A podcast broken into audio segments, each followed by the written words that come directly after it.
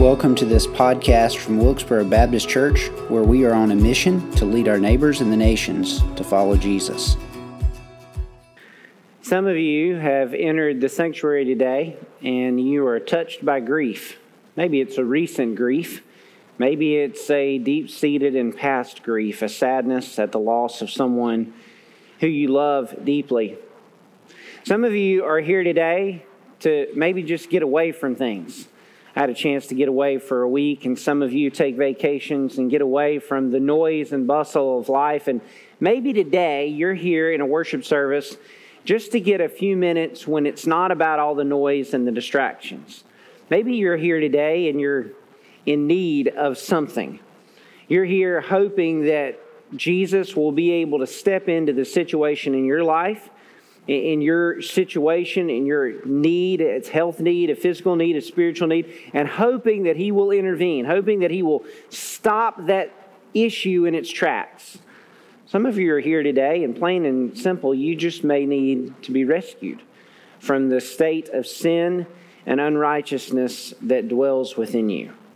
We're going to look at a familiar set of stories Oftentimes they're preached as distinct paragraphs from Matthew chapter 14. Uh, and it's appropriate to do that, by the way. And I hope uh, someday, as your pastor, to come back through the Gospel of Matthew and preach each of these stories kind of uniquely as its own story. But what I'd like to do is look at the entirety of Matthew chapter 14 to show you how it's interconnected. And I've entitled it Jesus Encounters a Storm but really, Jesus encounters far more than a storm in this text. He encounters grief and he encounters people who are needy and people who are hurting and people who need healing. He encounters people who are hungry. He encounters people who need rescue and salvation. And, all of it, all of it happens in a way to show us something tremendously important about Jesus and something incredibly needy about us as humans.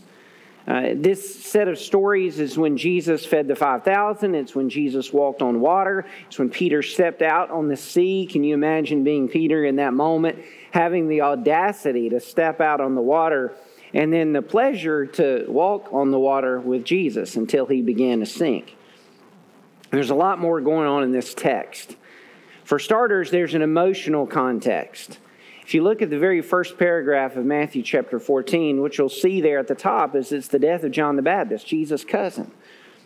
And so the emotional context is all of this scenario as Jesus cared for the multitudes, as Jesus fed the thousands, even as he walked on the water, it's encompassed by grief. And not just the grief of those who lost John the Baptist, but Jesus himself. He went away, notice this, verse 13, when Jesus heard this, what did he hear? He heard about John the Baptist's death, the death of his cousin, the death of his spokesman, the death of the, of the one who announced him as the Lamb of God. When Jesus heard this, notice what he did. He withdrew from there in a boat to a desolate place to be by himself. Jesus went away. In Mark's gospel, it tells us that Jesus took his disciples with him so that they could be away together. Why? Folks, Jesus was grieving. We already have already seen what Jesus thinks of death. He hates it and he came to destroy it, he came to defeat it. But Jesus himself, I want you to get this, was touched by grief. There's an emotional context. There's also a historical context. Jesus went where? He went to a desolate place. Literally translated, a wilderness. Jesus went where the people of Israel were more than a thousand years previous as they left Egypt and were going to the promised land. Jesus went to the same place. He's already been to a wilderness in Matthew chapter 4 when he suffered temptation. Jesus went to a desolate place. He went there, and the historical context is, and we'll see this as we walk through the text, Jesus is identifying with the people of Israel. He's identifying with Moses as their rescuer and redeemer. He's identifying with God as the one who redeems and saves. And one of the things that Matthew does throughout his gospel is he draws connections between the Old Testament and New Testament, between Israel and Jesus, Moses and Jesus, Jesus and God being the one who rescued and saved, and points that out here in this text.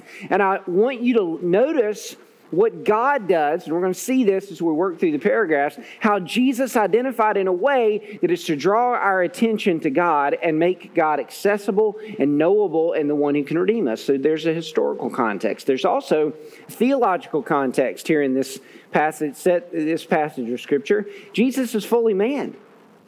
He's a man who needed solitude. He's a man who needed time alone with God. He's a man who needed to be by himself uh, with the Lord. He's a man who needed time with his disciples apart from the crowds, and yet the crowds came upon him.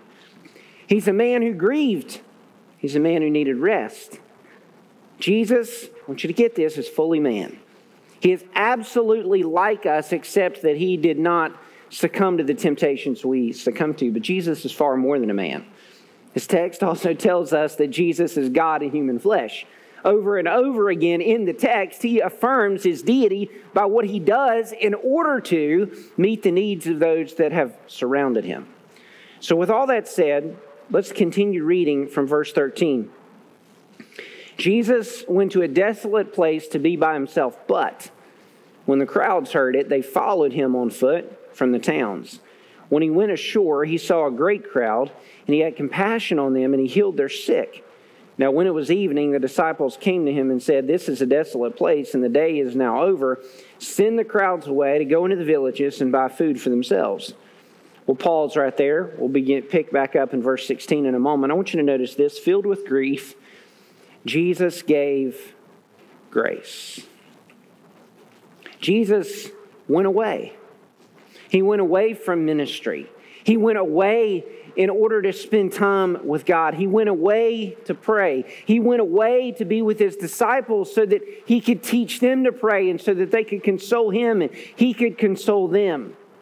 But when the crowds heard that Jesus was leaving, that Jesus was not going to be there, this miracle worker, this healer, this helper, this preacher, this teacher that had, had been so important in, in their lives, when they heard he went away, they followed him. And we're not just talking about a trickle of people. The text would tell us there were at least 5,000 men, probably upwards of 15 or 20,000 people there that followed him to where? A desolate place. The text tells us when Jesus saw them, he had compassion on them. Jesus did not get so caught up in his own grief and sadness, in his own circumstances, in his own needs, physical human needs, very real needs. He was not so caught up in those that he ignored the needs of the people that came to him. He had compassion on them. He taught them, he healed them, he ministered to them, he cared for them, he showed them grace. It's a beautiful picture. It's a picture that goes all the way back into the Old Testament. When you see that God led his people out from Egypt, he led them into a wilderness. You know what God did while he was in the wilderness? He protected them. The Bible tells us that he made sure that their clothing lasted the 40 years that they wandered, that their sandals did not wear out, that they had what they needed, that they, they, their provisions were met. God showed them compassion. And as the crowds of people, Israel, came around Jesus, and Jesus was there in a moment of grief and difficulty, humanly speaking. He looked at them as God looked at his people Israel in the Old Testament, and he had compassion on them and he had grace on them. I'm going to tell you something. Maybe you walked in this morning and, and you do have grief, uh, an ever hovering grief, something that is there that hasn't gone away. Jesus knows. He went to a desolate place to be alone with God as he grieved over the death of his cousin. He knows what you're going through, He knows where you are. I say this to those folks that are here present in the room and also to those of you folks that are watching at home. We miss you, by the way. Uh, I, I would love for you to come back if you're physically able. But I know I'm talking to some of you who will probably never come back to a worship setting at Wilkesboro Baptist Church. Some of you are, are, are now permanently shut ins.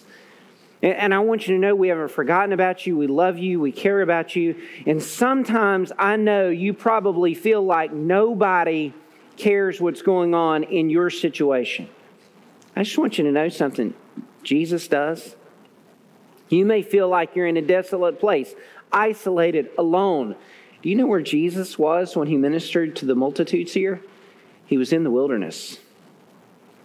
Jesus didn't go to the populated place. Now, he did throughout his ministry, but here in this text, he didn't go to the populated place. He went to a place where nobody was, and the, no, where the, the nobodies that, that needed help went to where Jesus was, to a desolate place. I want to tell you something Jesus knows exactly where you are. He knows where you are in your isolation. He knows where you are in your grief. He knows where you are in your difficulty. And I want you to watch what he does. He gives grace. Not only that, but bombarded by need, Jesus fed the multitudes. You should watch what happens next. Verse 16. So the disciples, ever practical disciples, they'd be uh, they'd they'd make good Baptists. Okay, we Baptists like to count numbers. We Baptists like to make sure that, that all the dollars make sense. We like to make sure that we have a good accounting of all that's going on in our circumstances and in our need. The disciples would make good Baptists. They came to Jesus with a practical problem. Hey, there are thousands of people here, Lord. They're here, and they haven't eaten all day. Now, some of those folks may have brought their own lunch. Some of those folks may have packed, but whoever packs enough for teenage kids? Whoever packs enough for kids that are, whoever packs enough in terms of meals and foods. And so they came to Jesus, and Jesus, we got a problem. We've got all these people that are hungry. They've been here. You've been here helping them. Send them away. I think there was some intentional compassion on their part too, Jesus, uh, for Jesus. Send them away so we can have our alone time. Send them away. And then Jesus, verse 16. but Jesus said, now this is just amazing. They don't need to go away. You give them something to eat. Man, if, if Jesus told us Baptists that, and thousand, you feed them, we'd be like, hold on a second, let's go see what's in the pantry. Uh, can we go? Can we go to Lowe's Foods, Food Lion, Walmart? Who's making a Walmart run? Who's going to go make sure there's enough food for everybody? But they didn't have that in those days. They didn't have access to a grocery store. They couldn't go down the street to the 50s they couldn't make it to Chick fil A. It was probably a Sunday, it was closed. They didn't have enough uh, a, a way to provide for all the food that was needed. Jesus said, You give them something to eat. They said to him, We have only five loaves and two fish. And he said, Bring them here to me. And then he ordered the crowds to sit down on the grass, and taking up the five loaves and the two fish, he looked up to heaven and he said a blessing. And he broke the loaves and gave them to the disciples, and the disciples gave them to the crowds. And they all ate and were satisfied, and they took up the 12 baskets full of broken pieces left over. And those who ate were about 5,000 men, besides women and children. Notice this bombarded by need. The need of hungry people, people that had been waiting for something. They'd been waiting for Jesus to help them or heal them or teach them. They'd been waiting all day. Jesus didn't turn them away, He fed them. Fed them. Jesus knows exactly what you need and is able to provide. Now, there are some strong allusions here to the Old Testament. For 40 years in the wilderness, how did God keep the people of Israel alive? He gave them manna from heaven. He provided for them bread where they would get up in the morning every day and walk out and pick up the wafers of bread that they needed, the wafers of manna that they needed in order to survive. Where did that happen? It happened in the wilderness. When did it stop? When they got to the promised land. And so there is a very clear allusion that Matthew is drawing us to as he's telling us that Jesus is the one who, under the power of God in the Old Testament, provided the people of Israel with manna. Here in the New Testament, Jesus is feeding the multitudes with bread.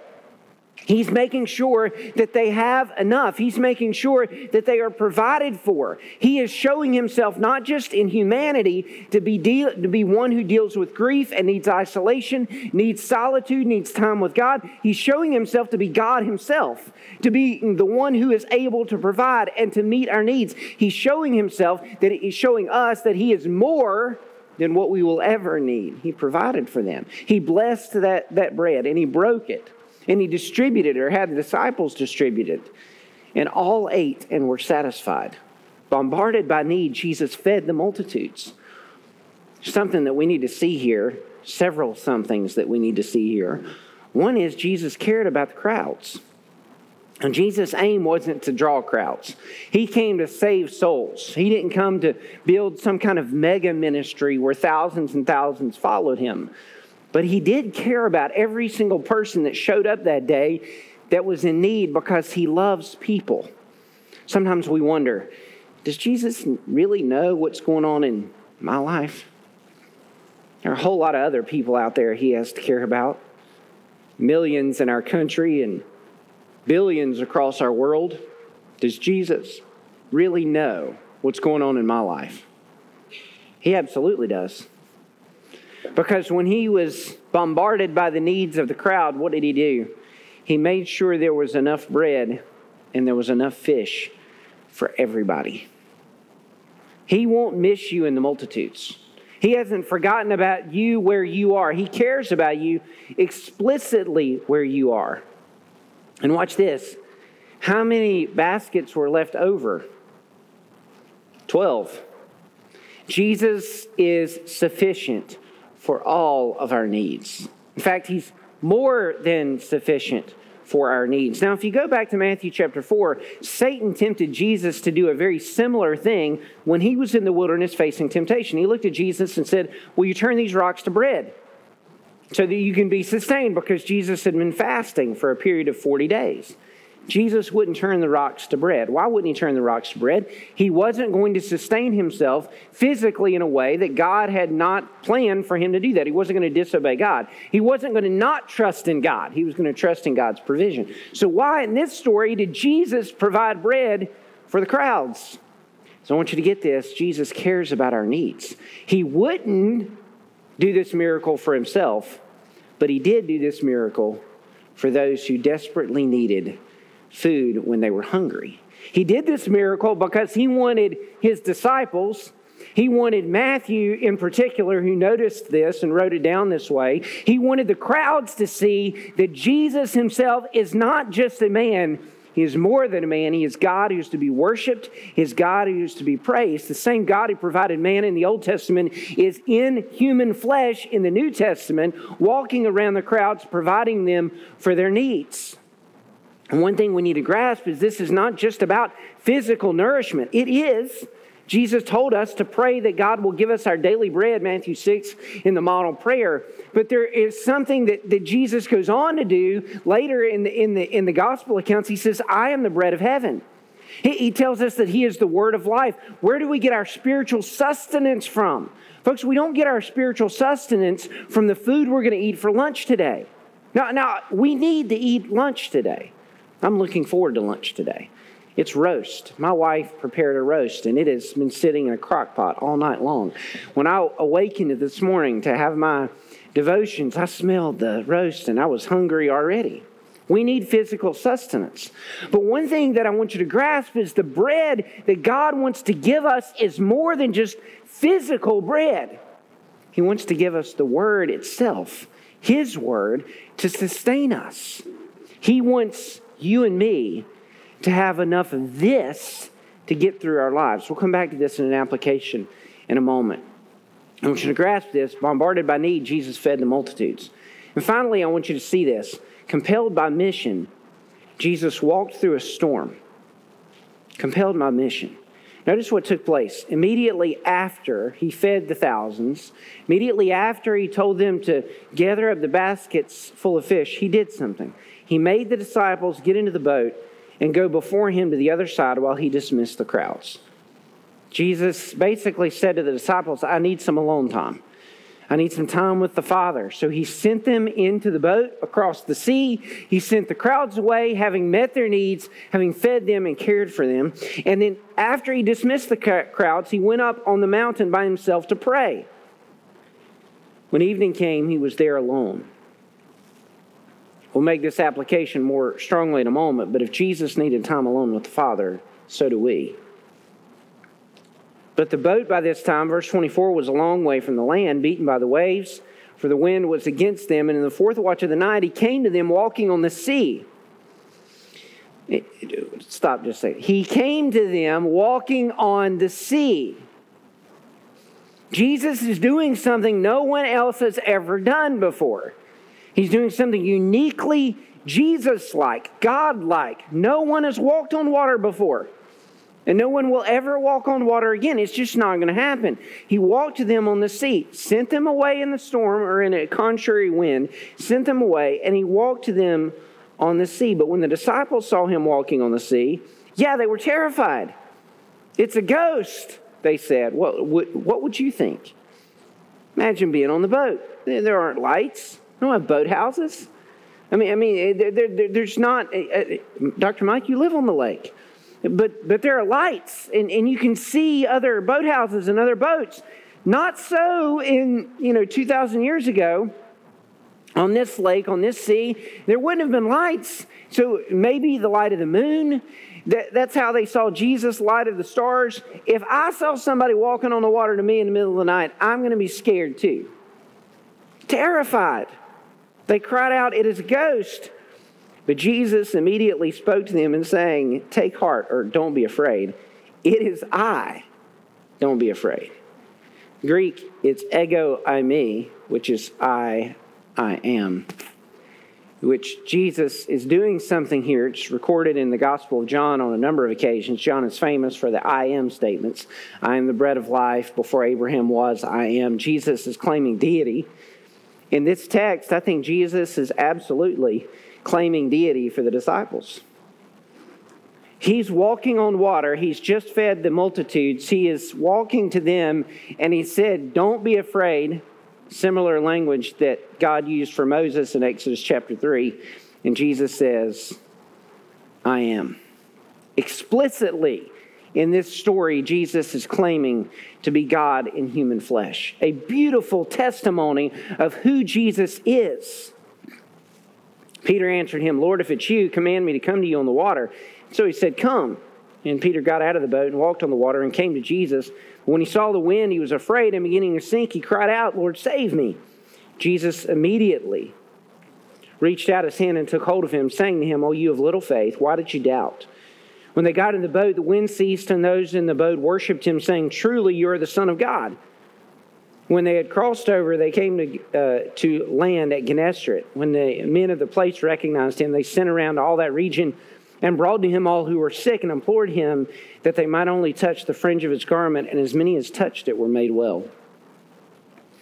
So Jesus walked to them on the water. What's going on in this text? Lots or uh, lots of things are going on in this text. If you look back at the historical context, what did the people of Israel have to do to get away from the Egyptian army? They walked through where? The Red Sea. The miracle in the Old Testament was walking through the Red Sea on dry ground. I don't know how God did that. Don't know if it was a great wind. Don't know if it was just simply a God's miraculous hand. I, I, don't know. The, the text doesn't tell us in the Old Testament exactly how God made the land under the Red Sea dry for the people of Israel to walk through, but they walked through water. Jesus, watch this, sent the disciples into a contrary sea. They were fully in the will of God, fully in the will of God, facing a stormy sea, a contrary wind. Some of you are going through some contrary stuff in your life, some things that you don't like, you don't want to experience, you didn't pray for, you would walk away from if you could. I just want to tell you, you may be exactly where you are because God sent you there. And He may have sent you there so that you would see Him in a way that you would never see Him if you weren't in that place. Because the disciples were out in the middle of the sea when Jesus walked there, walked there on water.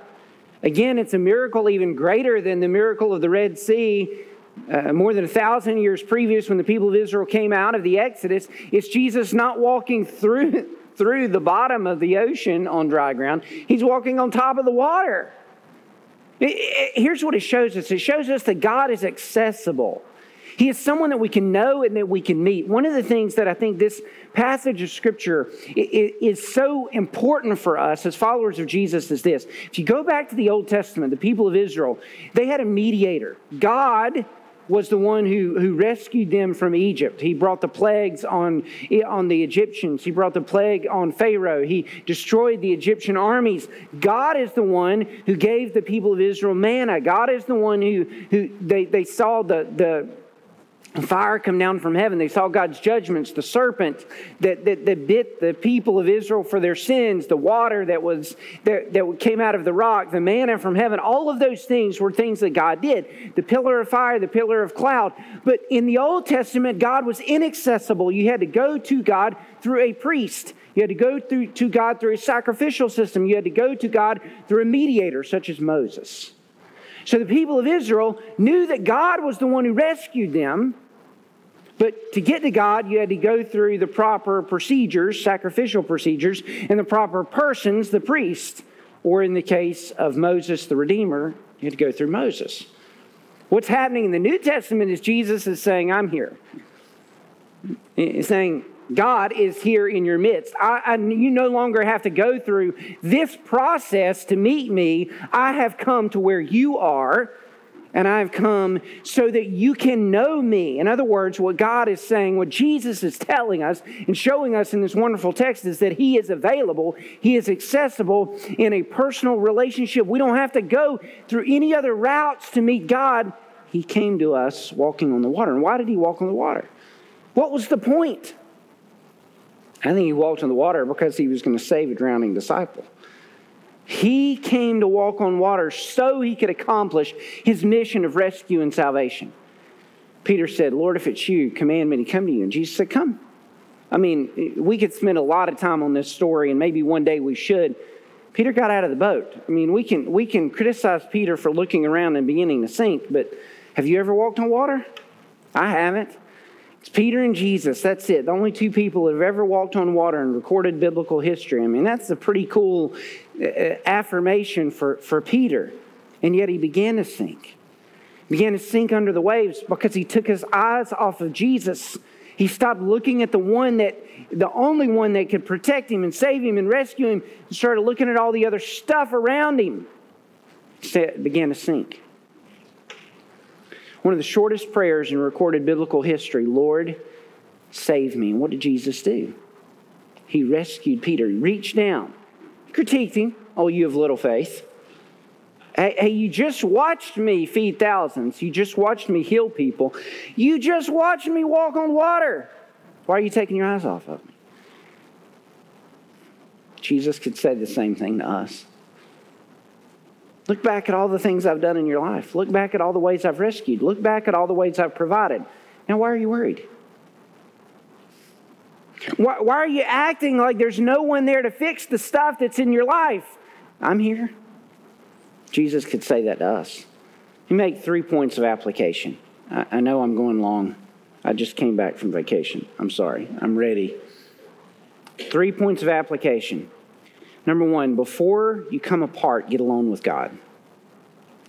Some of us need some alone time with our Lord and Savior. I finished a very eh, challenging book called Digital Minimalism by Cal Newport.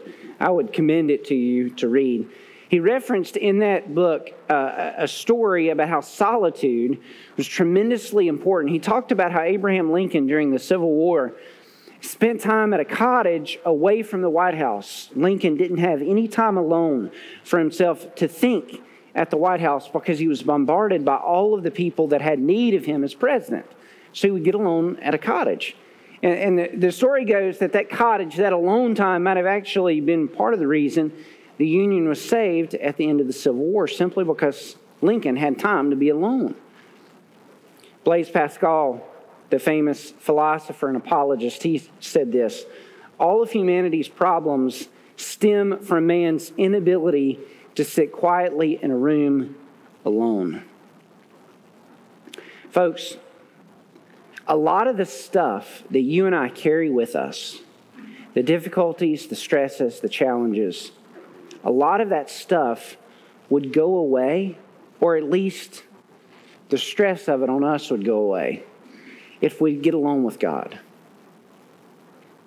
Because when we get alone with God, the God who brought the people of Israel out of Egypt, the God who healed all of those people on that day in the person of Jesus, here in Matthew 14, the Jesus who fed the multitudes, the Jesus who walked on water, if we would just get in his presence for a little while, all the stuff that stresses and bothers and frustrates us, if we look at it in light of the God that we're spending time with, it wouldn't solve it. It's not, it's not like those problems automatically go away. It's not like you walk away from your time alone with God and miraculously all the things that you walked in with are, are done and are healed.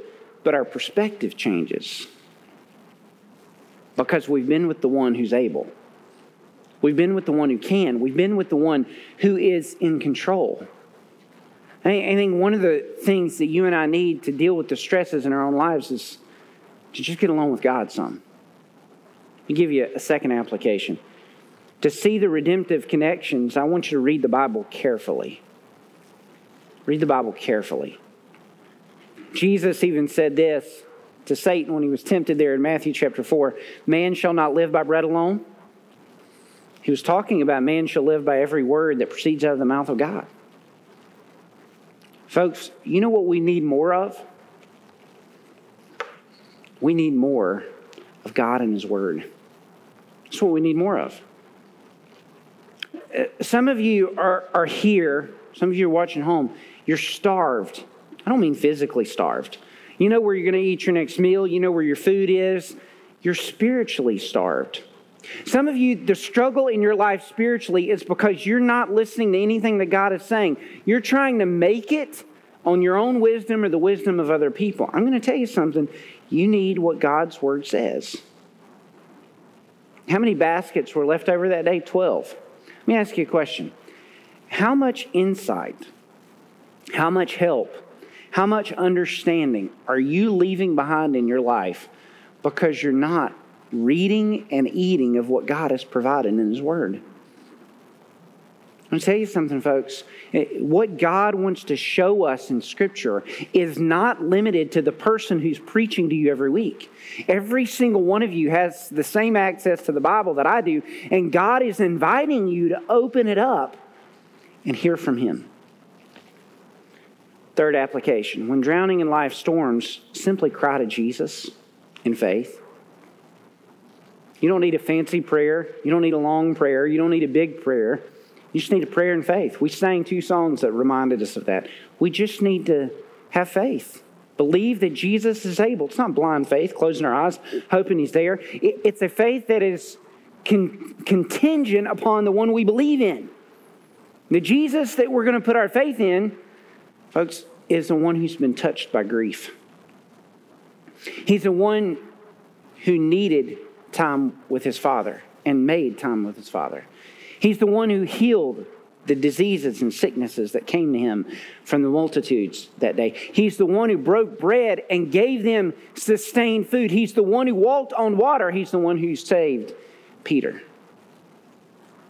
Is there anything in your life bigger than those things? I think not. Folks, if you're here today touched by grief, call to Jesus. Talk to him. Tell him what's going on in your heart and life. He has been there.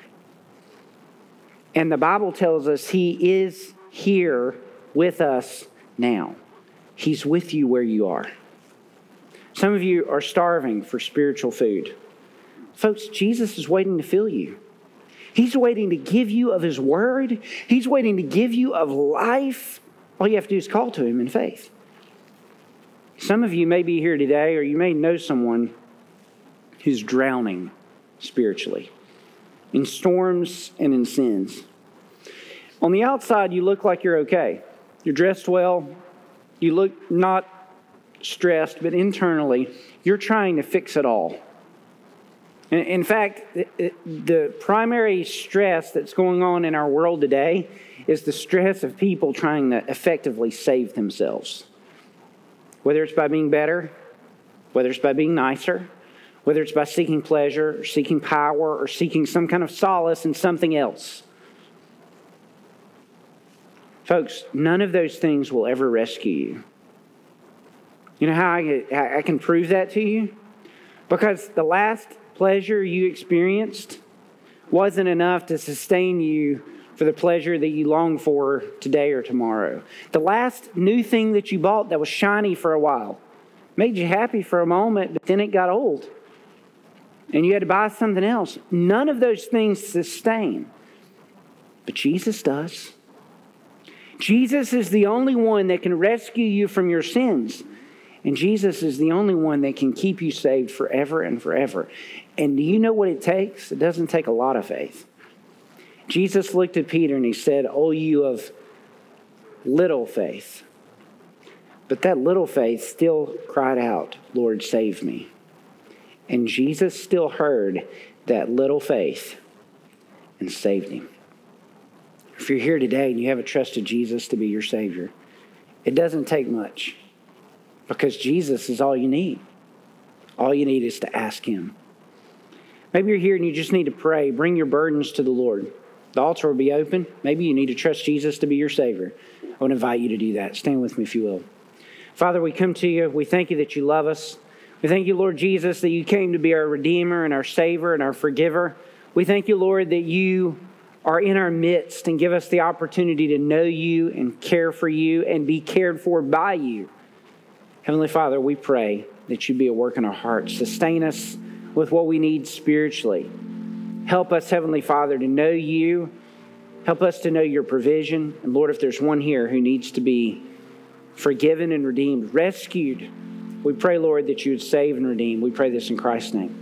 Amen. Thank you for listening to this podcast. Remember to like and subscribe wherever podcasts are found.